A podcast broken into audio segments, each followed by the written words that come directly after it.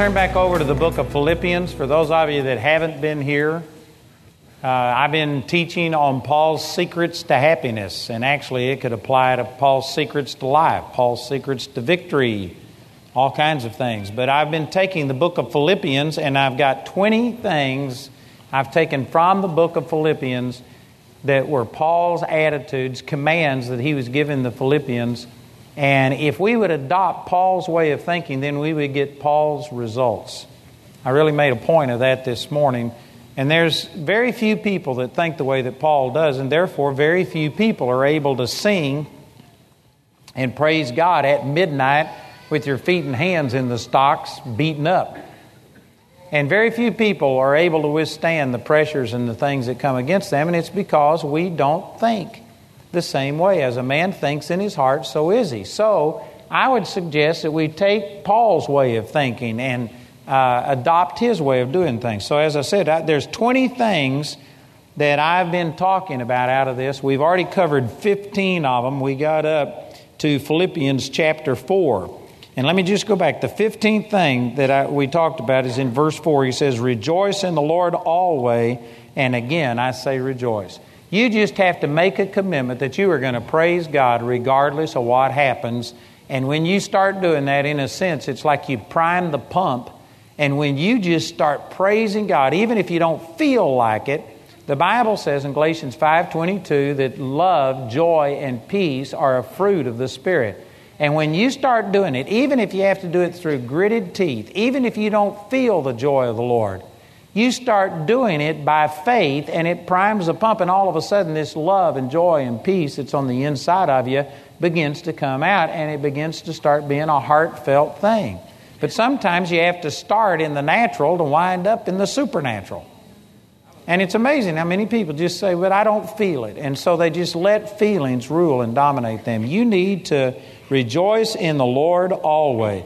Number 16 in uh, these four chapters is in verse 6. He says, Be careful for nothing, but in everything by prayer and supplication with thanksgiving, let your requests be made known unto God. And you know what I'm saying here is that Paul prayed about everything. Paul was in communion with God and he didn't take care about things. He threw all of his care over on the Lord. This is what it says over in 1 Peter chapter 5. I forget the exact verse, but it says, uh, casting all of your care upon him because he cares for you. You know, this goes back to some of the points that I've already made that it's really about personal relationship. If we were in relationship with the Lord, and whenever something negative happens in your life, instead of you taking care for it, instead of you trying to deal with it, you have your best friend God who's always with you, and you always go to Him, and you always cast your care on Him. You talk to Him about what's bothering you. And if you would do that, instead of bearing these things on your own and feeling like I can handle this and I should be able to deal with this, you know, it actually is a it's a positive thing when you become weaker in yourself and more and more dependent upon the Lord. The Christian life is not a process of you growing stronger and stronger and stronger. Actually, it's you growing weaker and weaker and weaker and more and more and more dependent upon God. That's what makes a mature Christian. Is that you just cast everything upon the Lord. You have to cast your care upon Him because He cares for you. But the Lord isn't going to automatically do things for you. He is a gentleman and He will let you bear around your own burdens and your own problems and stuff as long as you want to do it. But if you will come to Him and cast your care upon Him and ask Him for help, God, what do I do about this? God will speak to you, God will help you. So, you know, the 16th thing that Paul did, he just constantly was in prayer and in supplication and in thanksgiving. He let his request be made known unto God. He was not careful about anything. You know, I have people all of the time that say something, you know, like, well, take care. And every time they say that, I say, for nothing. this says you should be careful for nothing. You shouldn't be taking care. You shouldn't be worried about all of these things. There are people that are worried because they don't have anything going wrong in their life at the moment, and they just know that there should be something I'm burdened about. We've been taught that kind of thing. But this says that you should be careful for nothing, but that's talking about in contrast to that, in everything. By prayer and supplication with thanksgiving, let your requests be made known unto God. You know, if you will go to God and just commune with Him, and prayer is much more than just asking, but that's a part of it. And if you would take your request to the Lord and make things known to God, and then believe that you aren't just talking into the air, that God is actually hearing you, and that God answers your prayer, then there is zero reason for you to be disturbed about anything. You know, I was talking to a person tonight who's had problems with depression and suicide for many, many years. And I told him, I said, there's nothing wrong with your emotions. There's nothing wrong. I don't believe that anybody who's fighting depression and all of these kind of things, there's nothing wrong with your emotions. Your emotions are just fine. Your emotions follow what you think. And if you are suicidal and depressed and discouraged, there's nothing wrong with your emotions. There's something wrong with your thinking. It's the way you're focused on things. It's the way that you feel abandoned and that you are insufficient to be able to cope with these things. And the answer to it isn't to get somebody to cast depression out of you or something like that. The way to do it is to start thinking differently. And part of that is to take all of your cares to the Lord, knowing that He cares for you, and cast your care over on the Lord.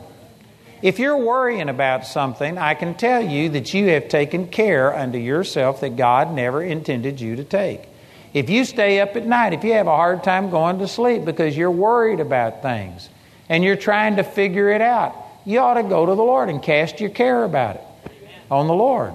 I saw a little cartoon one time that had a person laying in bed and they were just sitting there and their eyes were huge and they were bloodshot and you could tell that they were unable to sleep and they were just sitting in bed with these big bloodshot eyes and a voice out of heaven came and says, My son, go to sleep. I'm going to be up all night anyway. And you know, this is basically what you need to do is just say, Father, you know what? This is your problem. You said you'd supply all of my need according to your riches, according to your riches in glory by Christ Jesus. And to the best of my ability, I'm trusting you and listening to you. And so, you know what? This is your problem. I'm going to go to sleep. You figure it out. Amen. That's a great way to live. You know, actually, our ministry right now, I don't know exactly where uh, what our daily income is, but I know it's, it's, uh, it's a lot. We need over $100,000 every single day that the sun comes up. And if you divide that by 24 uh, uh, you know, hours in a day, I don't know how much money that is, but it's a lot of money every single hour of every single day that we have to have. And you know what? I never worry about it. I used to worry about it when our income was small. You know why? Because I could do something about it. I actually thought that maybe, you know, if, if worse comes to worse, I could quit the ministry and I could go pay off all of my bills. Now, there's no way I could ever pay off all of my bills. We have to have $3 million a month or more, really, to be able to do all this building that we're doing. There's no way that I can do it. And you know what? I sleep better. I have less care about it because it is just beyond me. If God doesn't come through, I'm dead in the water. And so it's just easy. You know, I remember back when Jamie and I were living in, uh, on Imperial in Woodland Park and we were struggling financially, and it looked like we were going to go under. My board was actually telling me that we were financially broke and that we were going to have to close the ministry down. And I'm a vivid dreamer. I dream in color, and I mean, it's just, it's nearly reality with me. I dream what they call a lucid dreamer. And anyway, I had this dream that it got so bad, I just decided I was going to quit and go join the Air Force. And I had this dream, and man, I woke up, I think it was on a Saturday morning, I was laying in bed saying, Oh, thank you, Jesus, that was just a dream. And I was trying to calm myself down because I woke up being so distressed over having to go join the Air Force to pay off our debts. And I was laying in bed trying to calm myself, and Jamie leaned over and she said, It wasn't so bad that you had to go join the Air Force. Man, it scared me. My heart started racing like, oh no, it's real. I really did it. And I'd been talking in my sleep. She heard me and she was just goading me. But you know, back when, when it was manageable, when it was something that I could have done, I took care for it. But it, it's really a blessing when you just get so far out on a limb that you know what, if God doesn't come through, there's nothing you can do about it. It's actually easier for me now to trust God with finances than it was back when it was a small income and I could do something about it.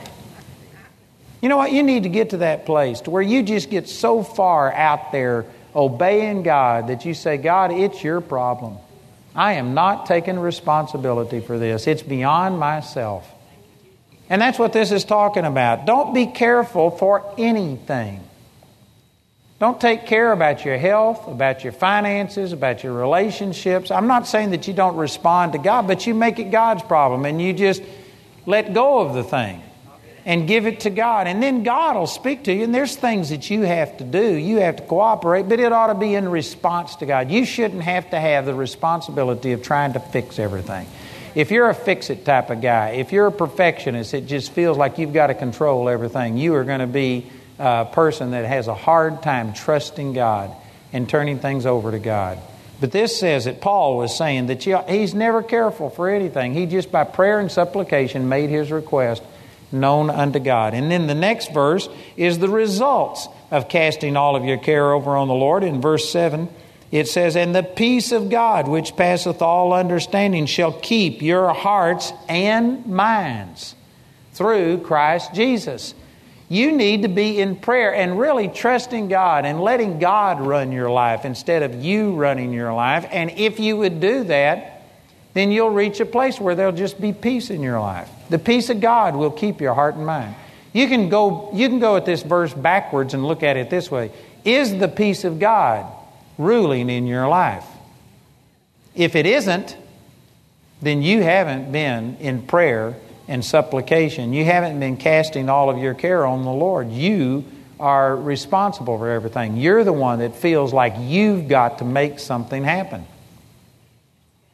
And I just tell you, you make a very poor Holy Spirit. You would be much better off to just cast this over on the Lord and let God take care of things. You know, I tell women all the time, it seems like women are more concerned about their husbands coming to know the Lord than husbands are about their wives coming to know the Lord. I don't know if that's true, but it, it's what it seems like. And I have a lot of women come to me and they're talking about their husband and they're just doing everything that they can and they pray and they're doing all of this and they're just frustrated to the max. And nearly every time I'll tell them, I said, you know, the first thing you need to do is quit praying for your husband. Amen. And people look at me at first like, that's terrible. Man, I've got to do something. I've got to pray. And we've been taught that we've got through prayer just to make God do something. You know, one of the best things you can do is just turn them over to the Lord and quit trying to be the Holy Spirit. You know, men have an ego problem. Part of it, God made men to feel like a protector and a defender, and they want to take leadership. So there is a God given thing here. But I tell you, women, if you're sitting there just chipping away at your husband all of the time, nagging at him and leaving ch- uh, tracts around the house in the Bible open to a certain thing and a certain tape playing, and you're doing all of this stuff trying to get to him, the average man is going to resist that because they just hate being nagged and badgered into something. They will naturally resist it.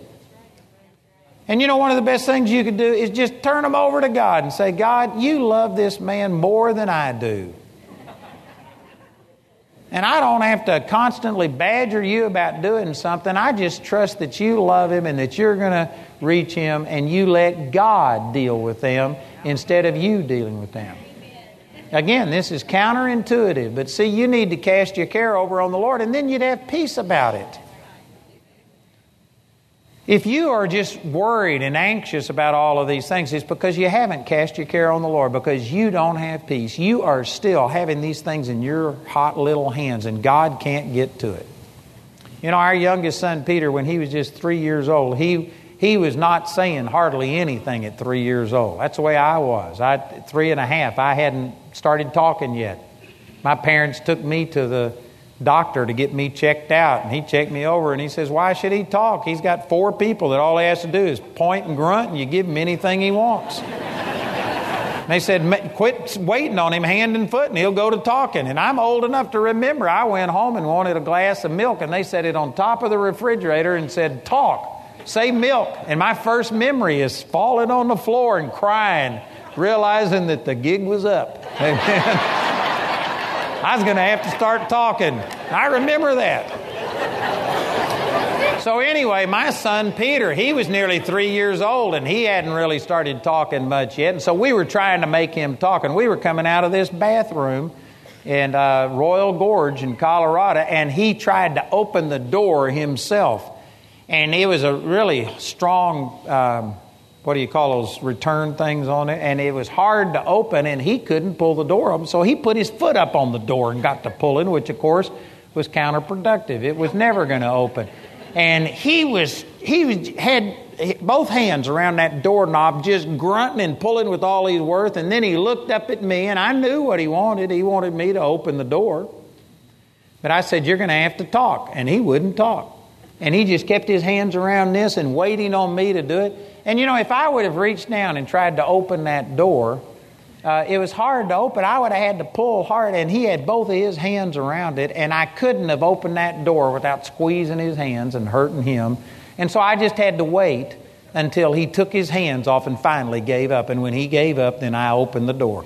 And as soon as I did that, the Lord spoke to me and He says, That's the way I feel about you. As long as you've got everything just like this, I can't get to it. You need to open up your hands and just give it over to the Lord and turn it over to the Lord. And and make it his problem. You ought to have peace in your life. You know, one of the scriptures that God's really used in my life is uh, Jeremiah chapter 10, verse 23. And it says, Oh Lord, I know that the way of man is not in himself, it is not in man that walks to direct his own paths. That is a powerful passage of Scripture. And if you take it in context, that chapter is Jeremiah talking about how that the uh, Assyrians are going to come in and totally destroy the nation of Israel and take them captives and the terrible things that would happen. And Jeremiah, in the midst of it, starts saying, God, how could this happen to the people that were once the apple of your eye? The nation that was more favored than any other nation on the face of the earth. How could this happen? And he answers his own question by saying, Oh Lord, I know that the way of man is not in himself. It is not in man that walks to direct his own steps. You know why that happened to the nation of Israel? Because they started doing things on their own. They quit being God dependent. And this is what led to their destruction. And I'm telling you, this is what leads to our destruction. Most people use God as a relief valve, as an escape when you have done everything that you can possibly do and it's absolutely physically impossible, then you run to the Lord. To verify that, when is it that you pray the most? When you're in big time trouble and it seems like you've exhausted yourself, then is when you really get to seeking God. That's the reason you have so many problems. You just need to get to where you never take care for anything. You turn everything over to the Lord and you just let God be the one to do it. You don't take responsibility for stuff. That's not to say that you aren't going to have a part to play, but you do it in response to what God is leading you to do. You turn the situation over to God and say, God, it's your problem. What do you want me to do? And you just wait until God gives you direction. You know, when we built the building that we're, that we're in right now, it was a major obstacle for us. We had to have $3.2 million. I committed to doing it debt free. And even though I knew that eventually I was going to have to advertise this and tell our partners, because God told me my partners were the bank, we wouldn't take out a loan, but we'd do it debt free. Instead of just sending out a letter and doing things on my own, I knew I only had one chance to do this and make a first impression with this. And so I just waited. I waited for about four months and the building was just sitting there, nothing happening. But I waited until I felt like God gave me direction, what to say and what to do. I knew eventually I was going to have to communicate something, but I waited until God gave me direction. And you know what? When I spoke, then within 14 months, $3.2 million extra came in, which was double what we were bringing in at that time. It was a great miracle. Right now, we're in a process where I've communicated some things about the building, but you know what? I haven't done a lot about it. There still needs to be some major communication, and I need to present the whole thing now that we are actually in the process. And I've been just sitting on it for a couple of months now. Instead of me just doing it on my own, I'm, I'm just waiting on God to show me exactly what to say and how to do it. And you know what? God's taking care of us, things are working out. But eventually, I'm going to have to make a major deal on television. Our television people don't know very much about what we're doing, it's only our partners that have heard about it.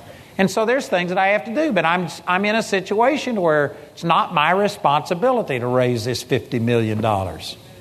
It's God's. I believe I'm doing what He told me to do, and I'm just waiting, and God will show me. He'll speak to me, and He'll give me things to do. And because of it, I sleep good at night, and I don't worry about this stuff. It's not my care. I wished I could make you all believe that. I know that many of you are listening to what I'm saying, and yet you're going to go home and still have your problems right tight in your own little hands, and God can't get to it. You need to be careful for nothing. When you do that, then you need to let the peace of God just rule in your heart. You know, uh, where is this? It's um, Colossians 3.15 says, Let the peace of God rule in your heart, to which you've also been called. And that word rule there means umpire. It's the same word that we get umpire from. And you know, in like baseball, they throw a ball, and the umpire may not know exactly whether that's a ball or strike, but they just can't look at it and say, I'm not sure. Let's do it over. You know what? An umpire just has to make a decision. And right or wrong, you call it, and then you stick with it. That's what the word umpire is talking about. You need to be decisive Peace needs to be the thing that calls the shots and rules in your life. If you don't have peace about it, don't do it. Let peace rule and umpire. Don't ever get out of peace. I've learned this the hard way. Most people do.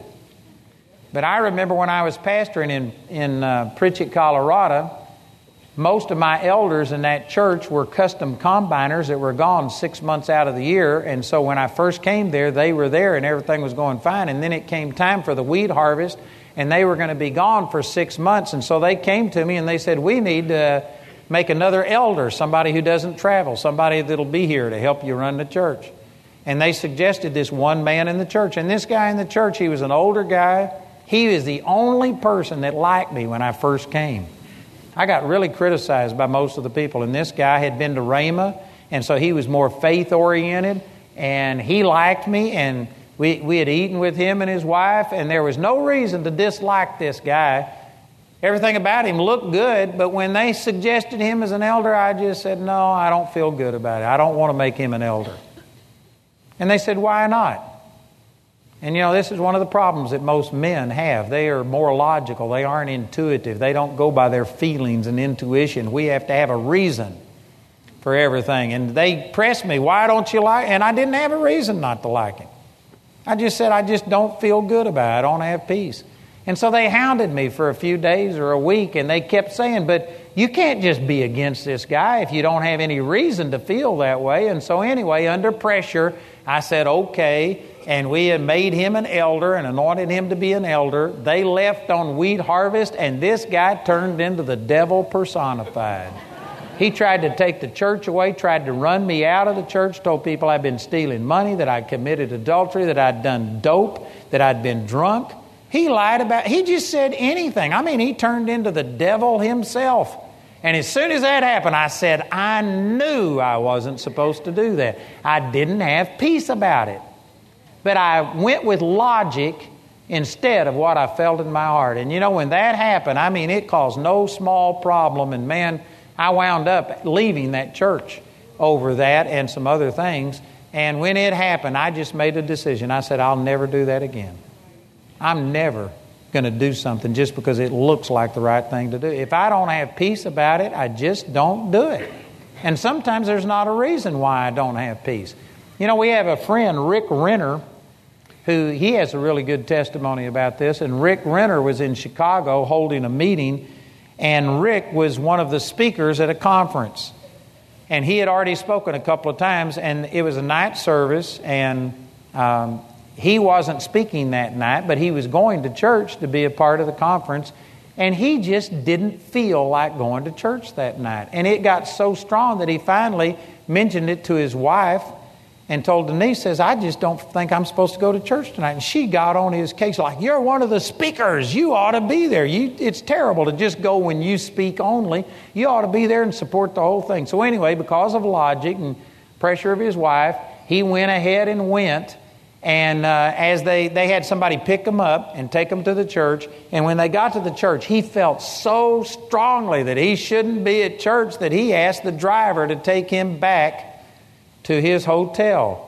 And when he got back to the hotel and walked in, somebody had broken into it. They had trashed the whole thing. They had stolen a lot of things, and primarily they stole his laptop that he had two new books he was writing on there, and he didn't have it backed up, and he lost all of that. And he said, I knew I wasn't supposed to do this.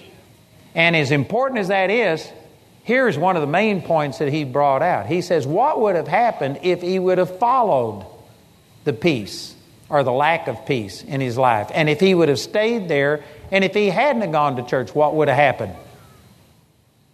Nothing. Probably whoever tried to break into his room would have recognized somebody was in there and they wouldn't have broken in, they wouldn't have stolen. Nothing would have happened, and from his perspective, it would have like that there was no reason to do this. You know, you can't always just because something traumatic happened say, I knew I wasn't supposed to do it. You could follow the peace of God in your heart and maybe nothing happens and you don't know what you avoided by following the peace of the Lord. And right after this, they were already scheduled to go, where was it? To Burma? Sri Lanka. They had a vacation scheduled for Sri Lanka. And again, this peace left him, and he just didn't feel good about going to Sri Lanka. And because of that experience, they canceled their reservations and didn't go. And that's the very week that the tsunamis hit, and everybody in that place was killed. And they avoided this because he let the peace of God rule in his heart. And you can't, you can't live this life where you're just free of care until you, first of all, through relationship with God, through prayer and fellowship, you just don't become careful for anything. You throw everything over on the Lord. You make every decision subject to what is God's will. What does God want? You don't lean under your own understanding, but in all of your ways you acknowledge Him and you just let God direct your paths. And if God leads you in a way that all of a sudden you're in a crunch financially or whatever, well, it's God's fault. He's the one that led you here. So you go to sleep and figure, tell him he's got to figure it out. I'm doing what you told me to do. And you just throw your care over on the Lord and you let peace rule in your heart. Man, that's awesome. There shouldn't be a single person stressed out. There shouldn't be a single person that's depressed and discouraged. If you are, it's because you have taken care for something. You are focused on the negative things instead of casting your care over on the Lord. So these are some of the secrets of Paul, why he was able to just praise God, because you know what? He saw a vision. God told him to come over into Macedonia. He knew he was in Philippi at the direct command of God. And even though it led to a scourging and a beating, and he was in prison and facing possible execution, he was doing exactly what God had told him to do, and therefore the outcome was up to God. Or here's another example. You could look at Peter. And you know what? Peter was put in prison, and they intended the next day to kill him. They had already killed James, the Lord's brother, one of the leaders of the church, and so Herod was out to kill Peter. And they put him in prison, and he was asleep between two soldiers. How many of you, if they had just killed James, the guy that was right ahead of you in the leadership of the church, you're second in command. Now you've become first in command. They've arrested you and they had planned on killing you the next day. How many of you would be asleep? Most of us would be up praying, doing something. Peter was asleep, and the angel had to hit him in the side. He wasn't sleeping light, he had to hit him in the side, smite him to wake him up. Not very many Christians live this way, but we should not be careful for anything. We need to cast our cares over on the Lord and just trust Him and let the peace of God rule in our heart. If it takes you out of peace, quit doing it. Man, let the peace of God rule in your heart. If you have a check in your spirit, don't do it. I heard a guy one time, he got up right in the middle of a church service and he says, I've got a check in my spirit about that. And the pastor says, just make it out to our church and send it in. but I'm talking about if you have a lack of peace in your spirit, amen. Don't do things that you don't feel peace with.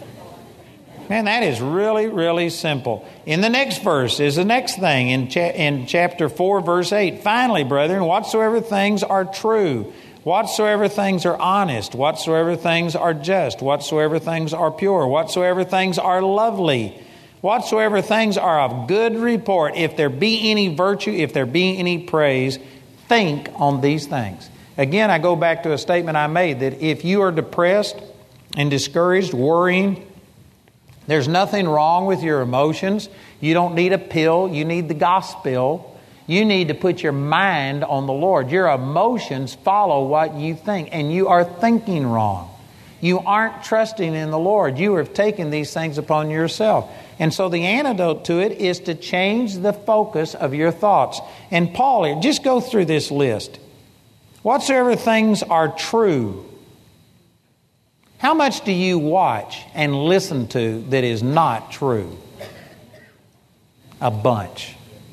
I've already talked about that in a previous time, but so much of our news is it's not news. It's, uh, it's a perversion, it's a twisting of the truth, it's changing things. You know, during this political session, it just amazed me how one would say this and the other one would say the exact opposite. Somebody has to be lying. And sometimes it's not a total lie, it's just a twisting of the truth.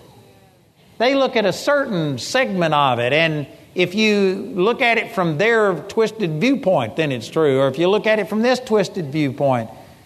But you know what? You aren't hearing the truth. You're hearing facts manipulated and things like this. It says that we should be focused on things that are true. That right there, if we just followed this one instruction, many of us would have to totally change the things that you look at and read, listen to. It says, Whatsoever things are true, whatsoever things are honest, whatsoever things are just. Man, this is not characteristic of our society today. Whatsoever things are pure, whatsoever things are lovely, whatsoever things are of good report if there be virtue and if there be praise, those are the things that you think on. If you were to follow this and only think on the good, the honest, the pure, the just, all of these things, I guarantee you it would change your emotions. You'd be able to rejoice, you'd be able to praise God regardless of what's going on. But most of us have been taught and conditioned to focus on all of the evil, all of the negative in the world if you are going to have the success that the Apostle Paul had, you need to follow this instruction and only think on things that are honest and pure, lovely, just, good report, virtue, and praise. Focus on those things, which means most of us would have to totally refocus. Most of us would have to totally change the books that you read, the magazines that you read, the songs that you sing the movies that you watch, the TV programs that you watch. There needs to be a total change. And I know people don't like me talking about this because it messes with your lifestyle. But I'm just telling you that that's one of the reasons you garbage in, garbage out. You meditate on junk, you're going to be depressed and discouraged. I saw a bumper sticker that said, if you aren't discouraged or disturbed, you aren't paying attention. And you know what? That's true in the natural. If you're just looking at things in the natural, but when you factor God into it, He's, he talked about all of the end times things, and he says when you see wars and rumors of wars, and you see people betraying their parents, and earthquakes, and divers places, and famines, and all of these things, he says, then rejoice. Lift up your head because your redemption draws nigh.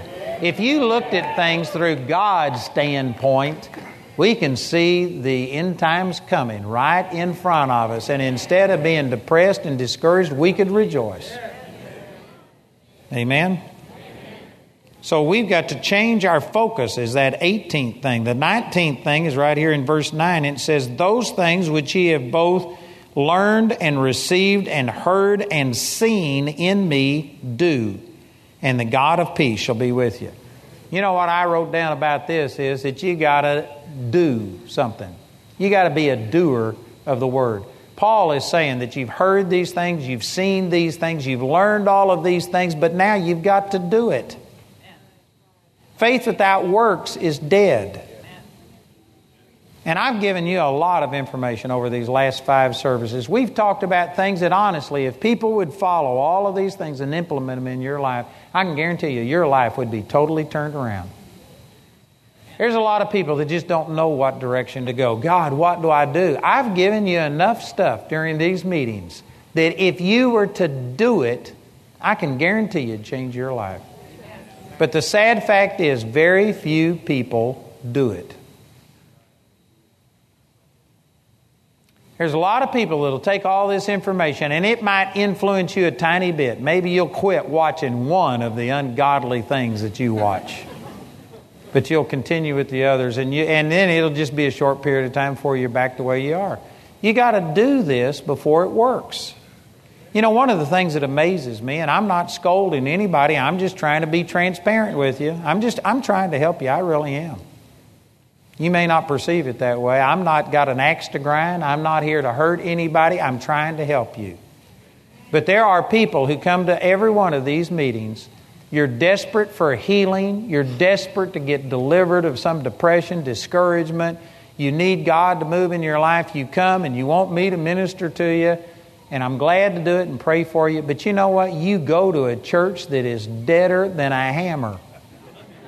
They're preaching unbelief. They will preach everything contrary to what I say. Many of you go to churches that don't believe in the baptism of the Holy Spirit and speaking in tongues, and yet you want to come to somebody who believes in that to get your prayer because it's only people that have the baptism and operate in the gifts that can see miracles happen. You want to come and bootleg the gospel and get something off of me, and then you're going to go right back and put your money into something that is dead and that's not preaching the word.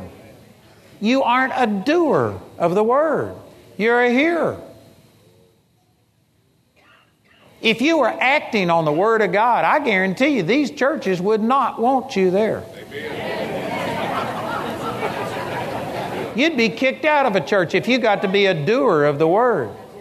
If you started doing all of these things that we were talking about, I guarantee you they wouldn't want you.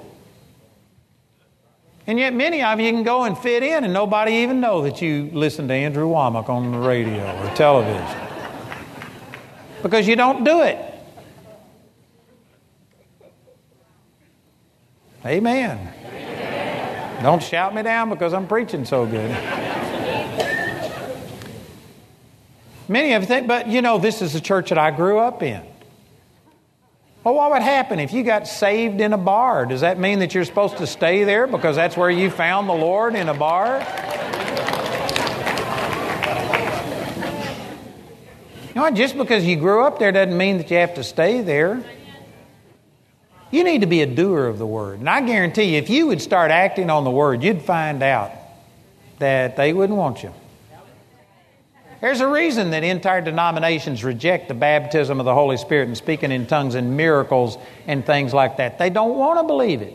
And you start acting in it, you don't have to be obnoxious with it. Just start walking in the joy of the Lord. Start talking freely about the Lord.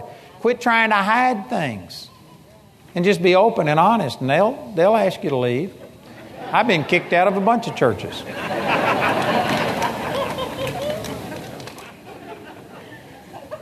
There's just a lot of people that don't do the word. They want you to come do it. They want to see me act on the word. They want to receive from God, but they aren't going to commit themselves to doing the word. You aren't going to speak boldly at your workplace. You're intimidated. You don't want anybody to know who you are. You, you wouldn't voice your opinion over a political thing or over a social thing because you, it's politically incorrect and you might be criticized. There's a lot of reasons why people do what they do, but the average person isn't doing the Word of God. If you are going to get the results that the Apostle Paul had, if you want to see that, you're going to have to get to where you do it. The Bible says in James chapter 2 that faith without works is dead. Your faith cannot live and survive if you aren't acting in agreement with what you say you believe. You kill your faith if you don't act on it.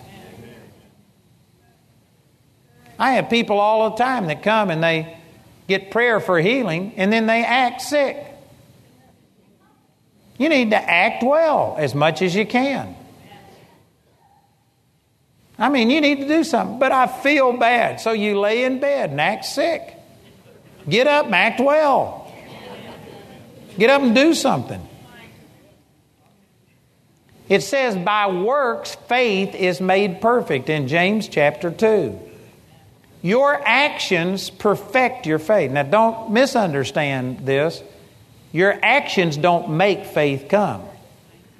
But if you have faith, it won't be complete or perfect until you act on it. Faith without works is dead. This is why some people that don't believe, they just are hoping that something will happen. They see somebody testify about how they got up and acted in faith and threw their insulin away and just believed God, and so they do it and they die. And people say, Well, see what happens when you act on the Word? They thought that acting would make faith come. That's not true. If you don't have faith and you quit doing the things that you have to do in the natural to deal with things, you'll die. But if you do have faith, you eventually are going to have to act in agreement with that faith, or your faith will die. And you've got to be able to be able to discern between those two. But eventually you have to act in faith. You know, I had some people ask me, says, do I quit taking my medicine? I can't tell you whether you quit taking your medicine. It depends on what you believe.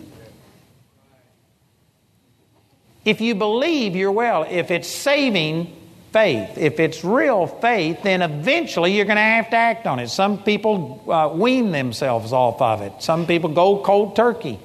That's what the Holy Spirit's given to you for, is to show you what to do. I can't tell you what to do, but I can tell you this I don't take the medicine that you take. You know why? Because I don't believe I'm sick. If you're taking it, it's because you believe you're sick. Ultimately, you're going to have to believe that you're well and start acting like you're well. I ain't got anything against doctors. Dr. Bird, right down here, is on my board, a leading surgeon in Shreveport. I'm not against doctors, man. He's helping people. If it wasn't for doctors, all the Christians would be dead because they hadn't been trusting God. I'm not against doctors, but man, we ought to leave the doctors for the sick, the people that don't know God. You know, I'm not against veterinarians, but I wouldn't take my dog to a vet. You know why? Don't have a dog. If you got a dog, maybe you need to take it to a vet. If you believe you're sick, maybe you need to go to the doctor. But I believe by the stripes of Jesus, I'm well, and praise God, I'm standing on it. Eventually, you got to start acting on the Word of God. You can't just say that you're trusting something and you can't just intellectually believe it. You're going to have to believe it to the point it causes you to act. You need to get up and go to resisting something. Your body, in a sense, is like a weapon that you can use against the devil. It really is. I remember a time when Jamie and I were really poor and I was working and trying to get some money. And I mean, we were near close to starvation. We needed this money. And I was painting a house and I got sick during the day. I came home at lunch for uh, lunch, and man, I felt so bad. I just laid down and I told Jamie, I don't think I can go back. And that was the day we were going to finish the job and I was going to get paid. And Jamie says, No, you are well. She prayed over me. And she says, You will get up and go back to work. And I said, I don't think so. And I just laid down on the couch, and boy, Jamie put my arm around her neck, and she got to dragging me through the house, praising God, You are going to act like you're well. And eventually I got with it, and in about 30 minutes or an hour, I was okay. But you know what? I started using my body and acting well and moving and doing what I didn't feel like doing. And I started putting faith, action to my faith because faith without works is dead. If you say you believe something, then you ought to act on it. And there's just a lot of people that don't act on it. You go to places that are ministering death to you. I mean, there are some churches so dead that if a person was to die and you called 911, they'd have to carry out half the congregation before they could find the dead person. I mean, it's a dead church, and yet you go there and wonder why you aren't strong in faith and why nothing is happening. And then you put your money into this dead church that licenses homosexual ministers that takes that waffles on social issues, doesn't take a stand for life, etc., and you put your money into it and you wonder why things aren't working. Paul said, The things that you've heard and seen and learned in me, you're going to have to do it. You're going to have to get to a place where eventually you start doing what the Word says. The Word says, the same Bible that says that by the stripes of Jesus you're healed says, Give and it shall be given unto you. Good measure, pressed down, shaken together, and running over shall man give into your bosom. You're going to have to get to where you quit saying you're trusting God and you have to trust God in your finances. You have to give, you have to do something.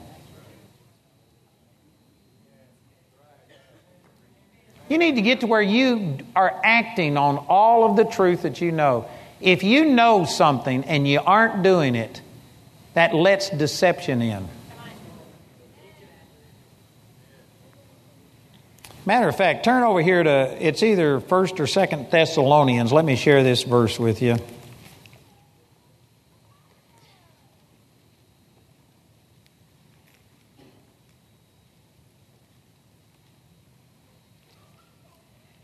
Um, Anyway, I may have to quote this and have Ryan find it.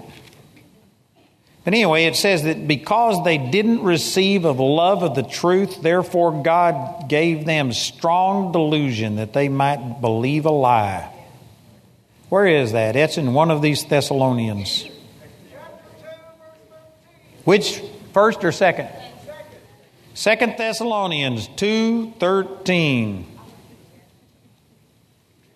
Or excuse me, it's before that.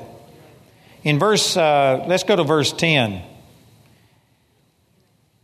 It's talking about the Antichrist and all of these things that are coming. Let's go back to verse 10. It says, And with all deceivableness of unrighteousness in them that perish, because they received not the love of the truth, that they might be saved. And for this cause God shall send them strong delusion that they should believe a lie, that they all might be damned who believed not the truth, but had pleasure in unrighteousness.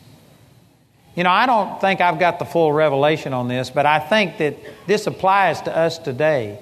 People are not receiving the truth. People are rejecting the Word of God. They make fun of the Word of God. They act like if you believe the Bible that you're a bigot and all of these things. And they have rejected the love of the truth. And because of that, there is a strong delusion that's coming on people today. I mean, I look at some people and wonder how could they do the things that they do? How could people who say that they are Christians? Man, I hesitate to say some of these things. I know you aren't going to, some of you aren't going to like these things. But how could people who claim to be Christians vote and do some of the things that they do when it is exactly opposite what Scripture says? And the only reason that I can come up with is it says that because they didn't receive a love of the truth, God sent them a strong delusion that they might believe a lie. I mean, it's just like, are we listening to the same stuff? Are we in the same world? How can you do some of the things that you do? And it's just because most people don't let the Bible get in the way of what they believe. They don't act on the Word of God. Going back to Philippians, you're going to have to get to where you believe and do what the Word says. The Word of God is going to have to trump other things. I don't care how you were raised, I don't care what's gone on in your family for generations. What does the Word say? You know, one of our good friends over in England, we, matter of fact, he's on my board in the UK.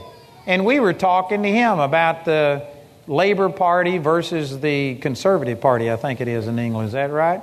And we were asking him why he always voted the way he did. And he says, Well, my father did this and my grandfather. This is what they were.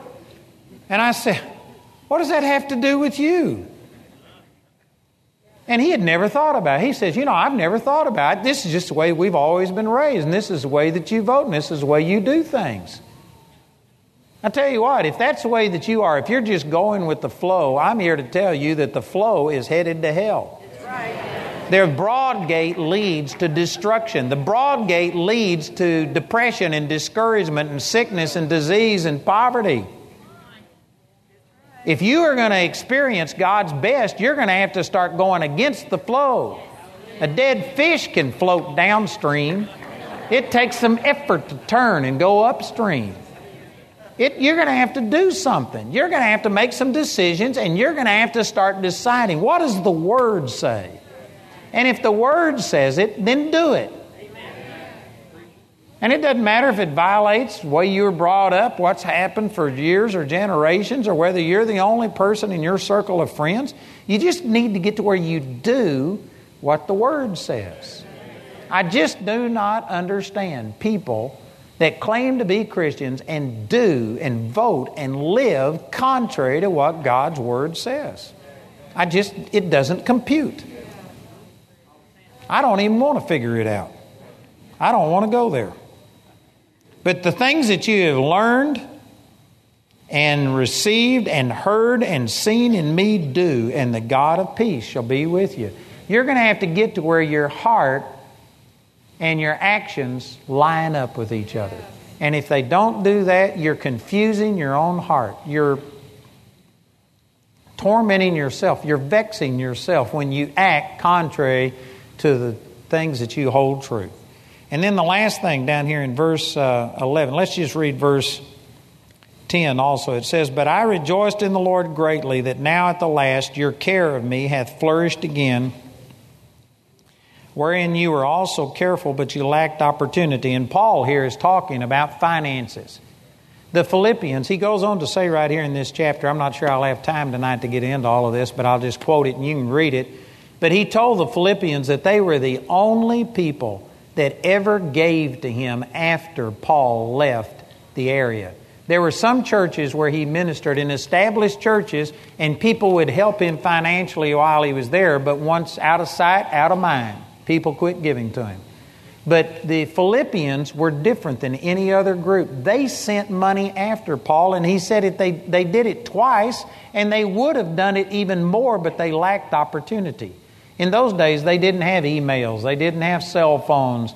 It was hard for them to stay in touch with where Paul was. Paul was on, in transit to Rome for a whole year and was shipwrecked on an island, and they didn't know where he was. But as soon as they found out about him, their care for him flourished again, and they sent and they were supporting him. They sent him a coat, they sent him some scriptures to study, they took care of his needs. These people were partners with Paul, and that's what he's talking about. And then in verse 11, he says, Not that I speak in respect of want, for I have learned in whatsoever state I am therewith to be content.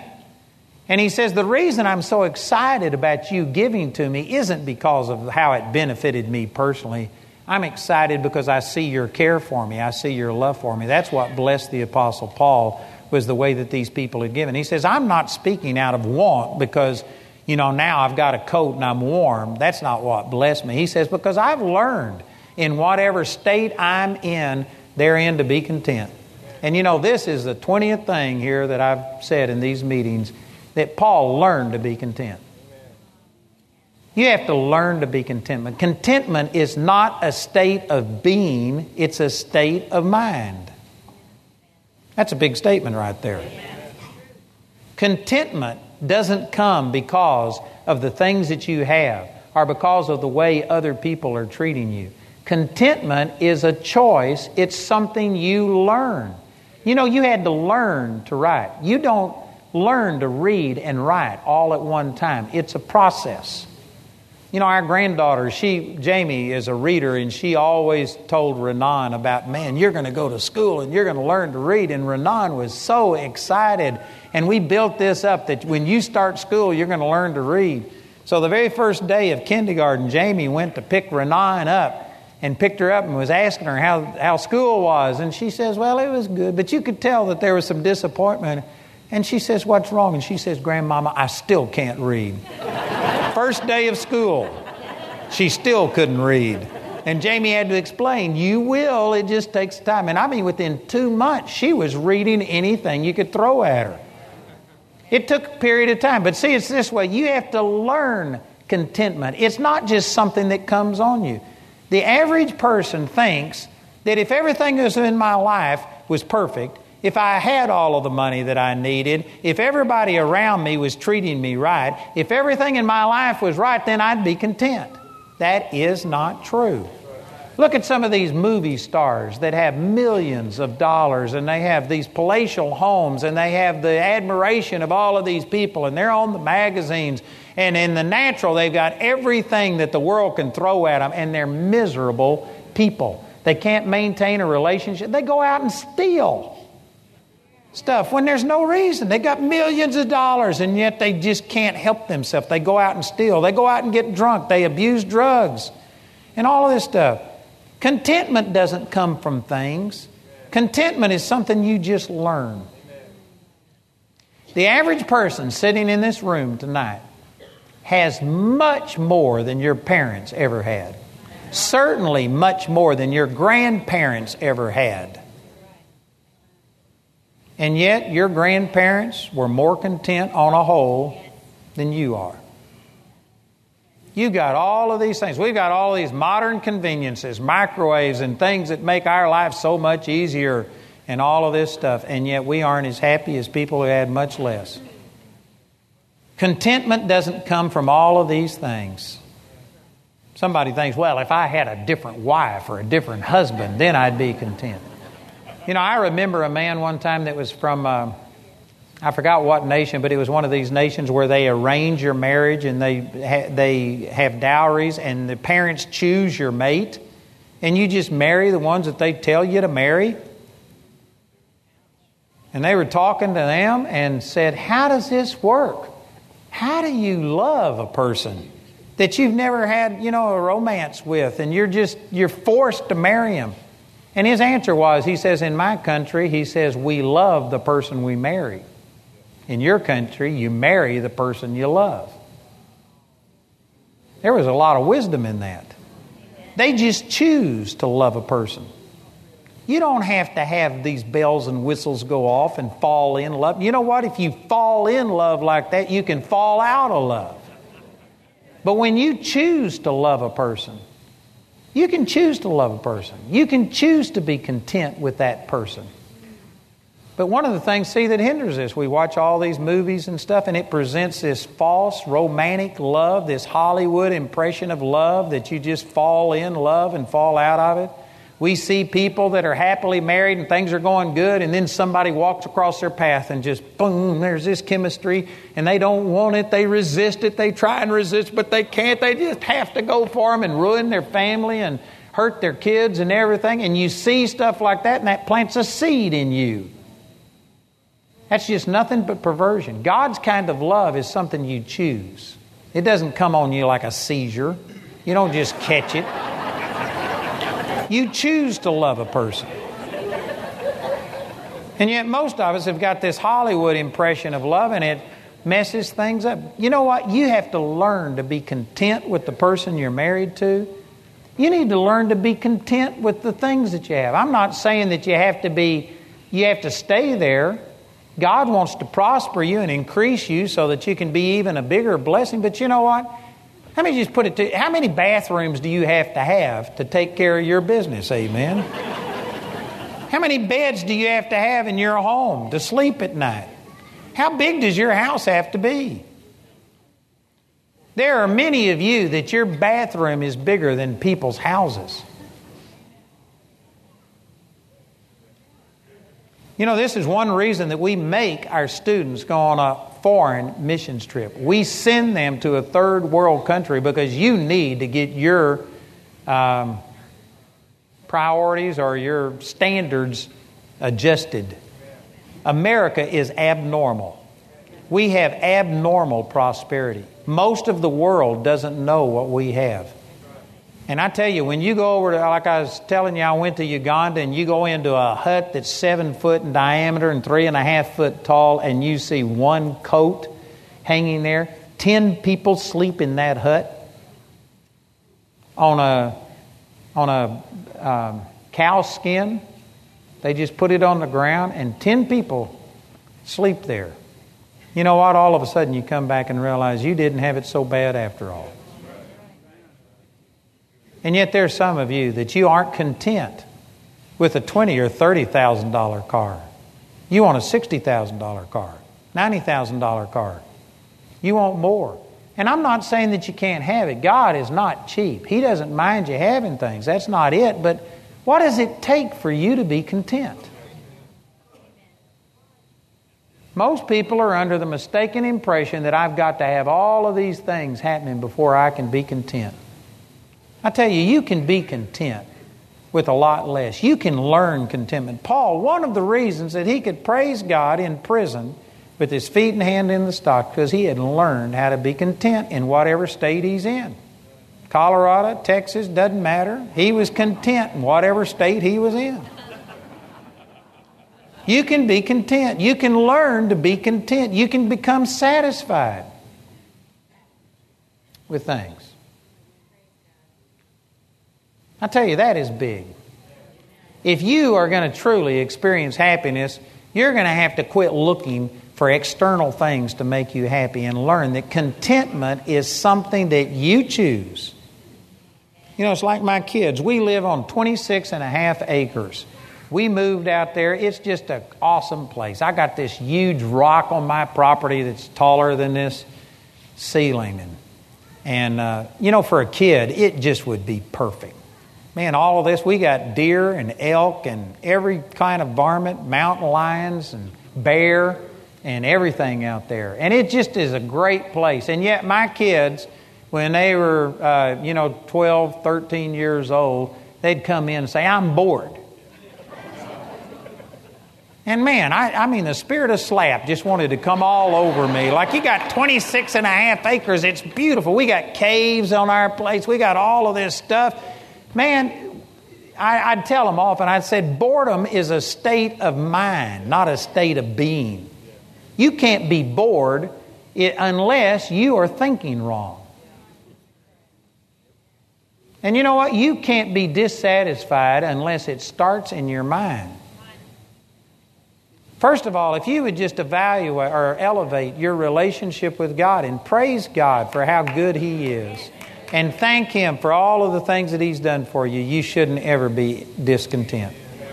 Even if you're living under a bridge, you know what? You've got a mansion in heaven being prepared for you. And if, if you never saw improvement in this life, you could say, Someday I'm going to be living in a mansion and praise God. You could just learn to be content because this is only temporary. You know, I've stayed in some bad, bad places. I've stayed in some places that I don't ever want to stay again. But one of the reasons I could do is because I knew it's just temporary. This is not where I live, it's just temporary. This whole life down here, we're just strangers and pilgrims. I believe God wants to prosper you, and there's nothing wrong with you wanting to see success. But you know what? If you aren't where you need to be, you could still be content because you're just passing through. It's just temporary, it's just for a short period of time. I believe God wants you to be well, but if you aren't well, man, someday you're going to be perfect and there's going to be no problems. Everything's going to be perfect. There will be no sickness, no more sorrow, no more crying. You should be content. You ought to be able to just praise God and thank God things are as good as they are. Amen. Contentment is something you have to learn. You have to teach yourself. It doesn't come naturally. If you don't go to some effort, you will not read and write. It doesn't come naturally. You have to teach yourself. You have to learn. It's precept upon precept, line upon line. There are things that you need to do. And I'm telling you, you can choose to be content. You could choose to start focusing on the things that are honest and pure and lovely and focus on those. You could choose to take everything to God in prayer and cast all of your cares over on Him and not let care dominate you, but instead just live in peace. Don't do anything that takes away your peace. You can start doing these things, but it's a process. You have to learn it. But I'm telling you, brothers and sisters, these are the things that Paul did, and he revealed them in this letter. That if we would just start doing these things and live this way, it would transform your life. There is not an excuse for a defeated Christian. There are reasons for it, but there isn't an excuse. God has given us everything that it takes to be above only and not beneath. That's Deuteronomy chapter 28. Above only. In the Hebrew, that means only. It means above only. I'm not saying that you never have a problem, but you should never be under the circumstances. Anybody ever asked how you're doing and you say, not too bad under the circumstances? You're not supposed to be under there. You're supposed to be above only and not beneath. Problems come my way, but I don't give in to them. And I can truthfully say I'm on top of things today. I've had a lot of stuff come against me, and yet I'm above only and not beneath. It's working. You can choose this. There's no reason that you have to live a defeated life, and it starts with you changing the way you think, you adopting these things. You know, I'd encourage you to get the CDs from this meeting, even though this has been really simple. There's not been anything brand new that I've probably said to any person in here. These are profound things that go against our culture today, and they're the reason that so many Christians are discouraged. You know, sometimes I'll teach on uh, praise or joy or something like that, and I'll give an invitation for people who are fighting depression and discouragement. And it is not unusual to have 80% of Christians stand and get prayer because they're fighting discouragement and depression. That is a shame. That should not be. And it's because people are not going by what the Word says. They're letting their emotions dominate them. They're listening to all of this junk. They've adopted the mindset of the world. I'm telling you, you do not have to be that way. You can rejoice in the Lord always. Amen. You can be above only and not beneath, but it starts with you making some decisions. And you're going to have to just commit yourself and do what the Word says and exalt it, and it'll work. Amen? Man, that's good news. And if we would go out and do this, you know what? You would stand out like a healed thumb in this sick world that we live in. People would come and say, Why aren't you discouraged over things going on in politics? Why aren't you discouraged over the recession? Why aren't you discouraged when everybody else is getting the flu? How come you never get sick? How come you're prospering when everybody else has been laid off? And I know you've been laid off, and yet you still got your needs met. You know what? If you were doing these things and living this, I guarantee you, you would become a witness for the Lord that you would have to backslide on God to keep from answering those questions and tell people about why things are so good. Christians ought to be living a victorious life. There isn't an excuse for us being defeated the way that the average person is. There are reasons. I've given you 20 of them right here. But there is no excuse. I encourage you to take these things and act on it, and if you'll do that, it'll change your life. Amen? Amen. Amen. Thank you, Jesus. So, Father, we thank you for these truths. Thank you for the Apostle Paul and the work that you did in his life, and thank you for inspiring him to write these things down. Thank you, Father, for the thousands and thousands of people that are instrumental in preserving these words so that we could study it and that we could receive benefit. And thank you for giving us the Holy Spirit, which will take these words and make them come alive and apply them to our life. Father, I just believe that the Holy Spirit take, is taking the things that we've said this week and that you're applying them to people's lives, showing us areas of our life where you want us to change. You want us to think differently and act differently, and we receive this. We humble ourselves and receive these words, and Father, we want to do them. And I believe that you'll bring this back to people's remembrance, and as they act on this, I believe that there's going to be a difference. I believe people are not going to sit around and gripe and complain about the way things are, but instead they will take advantage of all that you've made available to us through Jesus. So, Father, I thank you, and I just speak these things and believe that you are changing lives with the truths of the Word of God. We thank you for it in Jesus' name. Amen. You know, this is our last opportunity this weekend to ask if there's anybody here that doesn't know Jesus, or if there's anybody here that doesn't have the baptism of the Holy Spirit and speak in tongues. Every single person here must receive those two things. You don't have to have the baptism of the Holy Spirit to go to heaven, but you have to have it to be successful and to succeed in this life. I really believe that. You know, the number one thing happened to me when I received the baptism of the Holy Spirit, it wasn't speaking in tongues. I didn't speak in tongues immediately because I was a Baptist. And I was taught that that was of the devil, and I didn't speak in tongues right away, but I got filled with the Spirit but the number one thing that happened is that the Word of God came alive to me. I mean, I couldn't open the Bible without God just yelling at me. It was like every verse came alive. The Holy Spirit is the one that inspired man to read the Bible, write the Bible.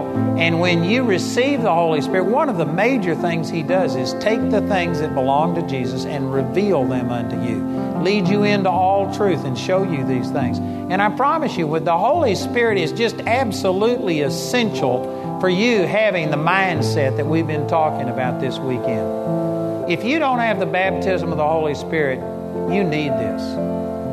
You know, I meant to bring in uh, Isaiah chapter 28, and that verse talks about speaking in tongues and says, This is the rest. I believe it's Isaiah chapter 28, 11 or 12. This is the rest wherewith you may cause the weary to rest, and this is the refreshing. When we're talking about peace and casting things over on the Lord and praying, you need to have this ability to pray in tongues because it refreshes you. If you're stressed out, all you got to do is pray in tongues. If you're driving in this traffic and you get get stressed out, all you got to do is just start praying in tongues, and this is the rest, and this is the refreshing.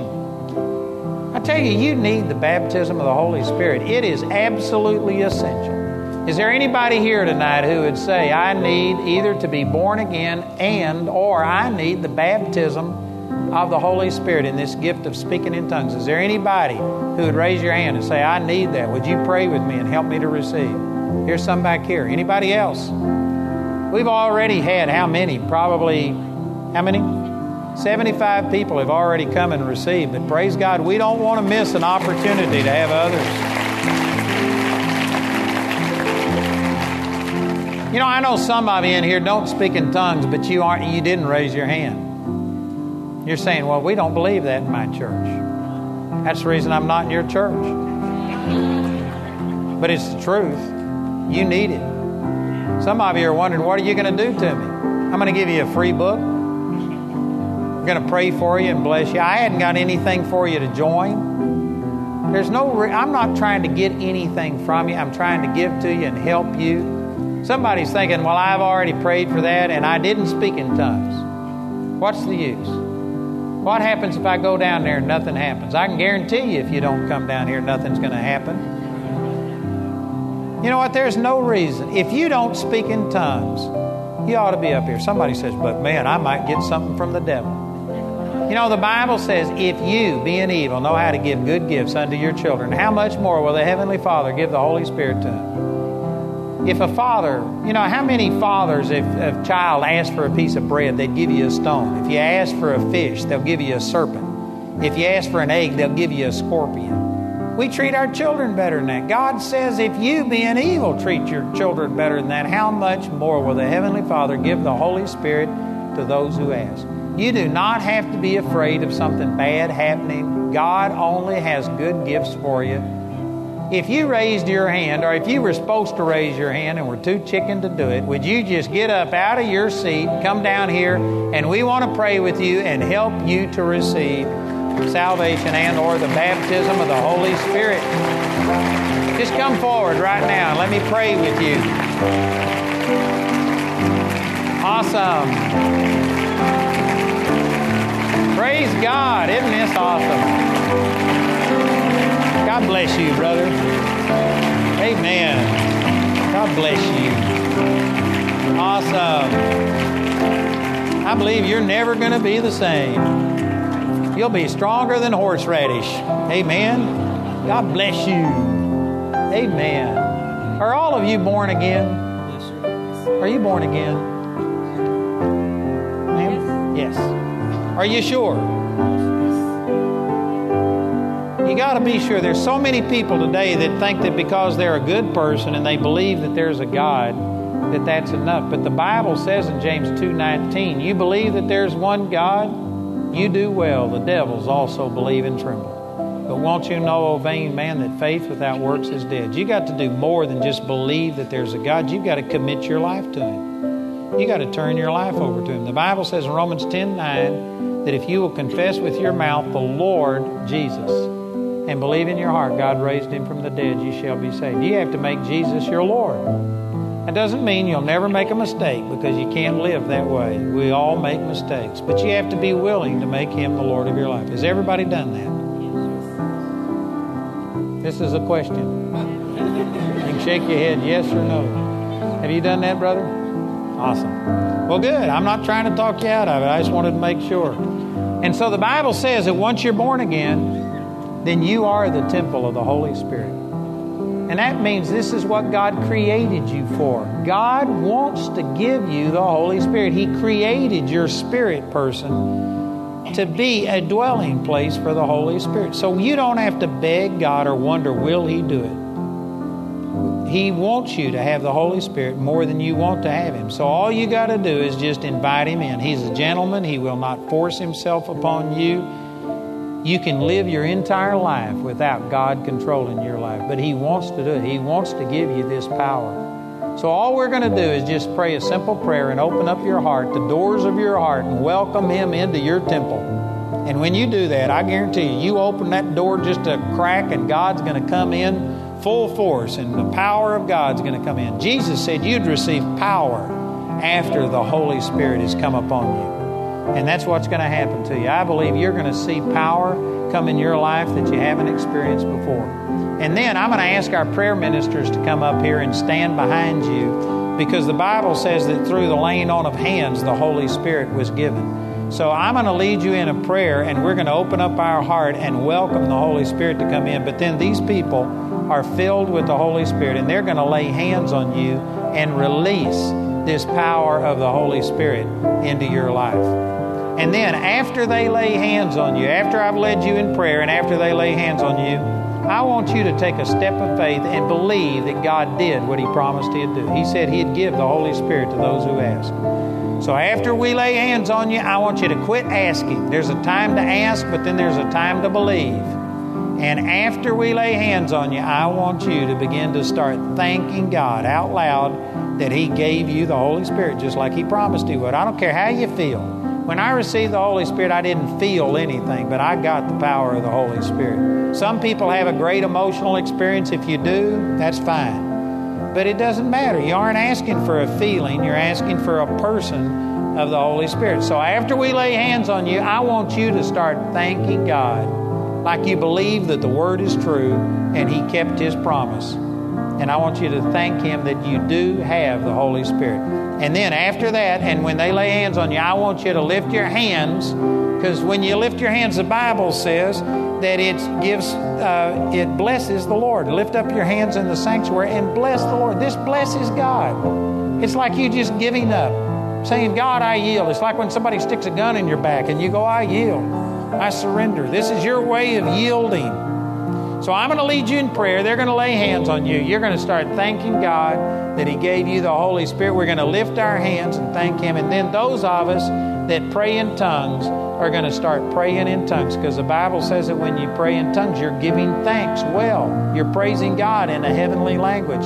So we're going to start praying and praising God in this gift of tongues that we have. And when we start praying in tongues, I want you to quit praying in English and just go to thanking God in tongues. Amen? It's real simple.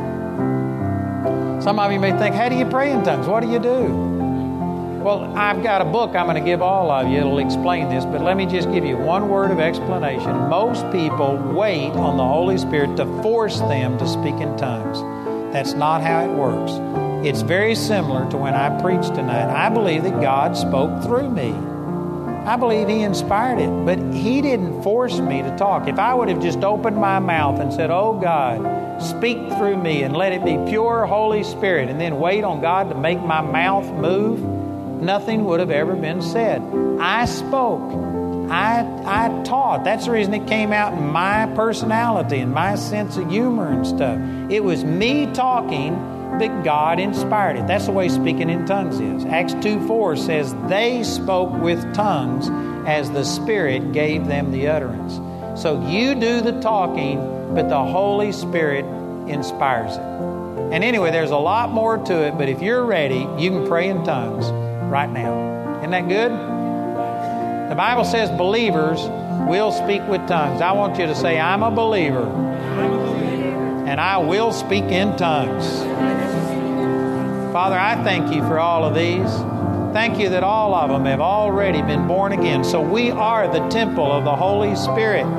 You created us to fill with your Holy Spirit. And Father, now we welcome the Holy Spirit to come into our lives. We want this power. We want the quickening power of the Holy Spirit. We want this gift of speaking in tongues. We welcome you in all of your gifts and all of your ability. We open up our heart and say, Holy Spirit, come dwell on the inside of us. We receive you now in Jesus' name. Now we lay hands on you and release this Holy Spirit.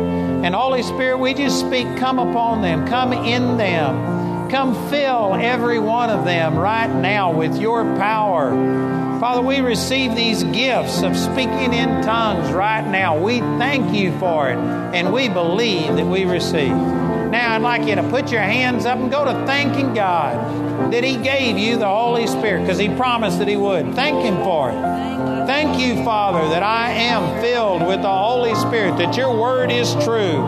And from this moment on, I'm going to be supernaturally led by the power of the Holy Spirit. Thank you, Jesus. We receive this. Now, those of you that know how to pray in tongues, let's pray in tongues. And as we speak in tongues, I want you to quit speaking in English, quit thanking Him in English, and go to speaking in tongues. If you don't know what to say, you can try and say what you hear the person behind you saying, but their tongue will be different than your tongue. Your tongue will be unique to you you can't say the same things. It'll come out different. But once you start trying to talk and it comes out different, just keep talking. Just keep speaking. Don't worry about what it sounds like. I've actually heard languages that are just clicks of the tongue. One language is whistles, and it's a known language. It doesn't matter what it sounds like. You're speaking from your heart and not from your head. Thank you, Jesus.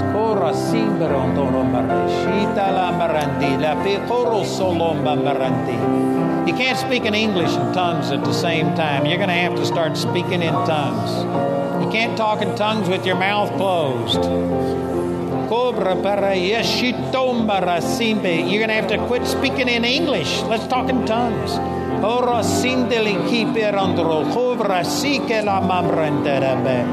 That's it. Man, many of these are speaking in tongues. This is the power of the Holy Spirit flowing right here.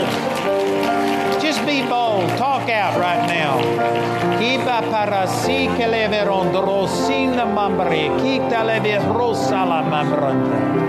Thank you, Jesus. Thank you, Jesus.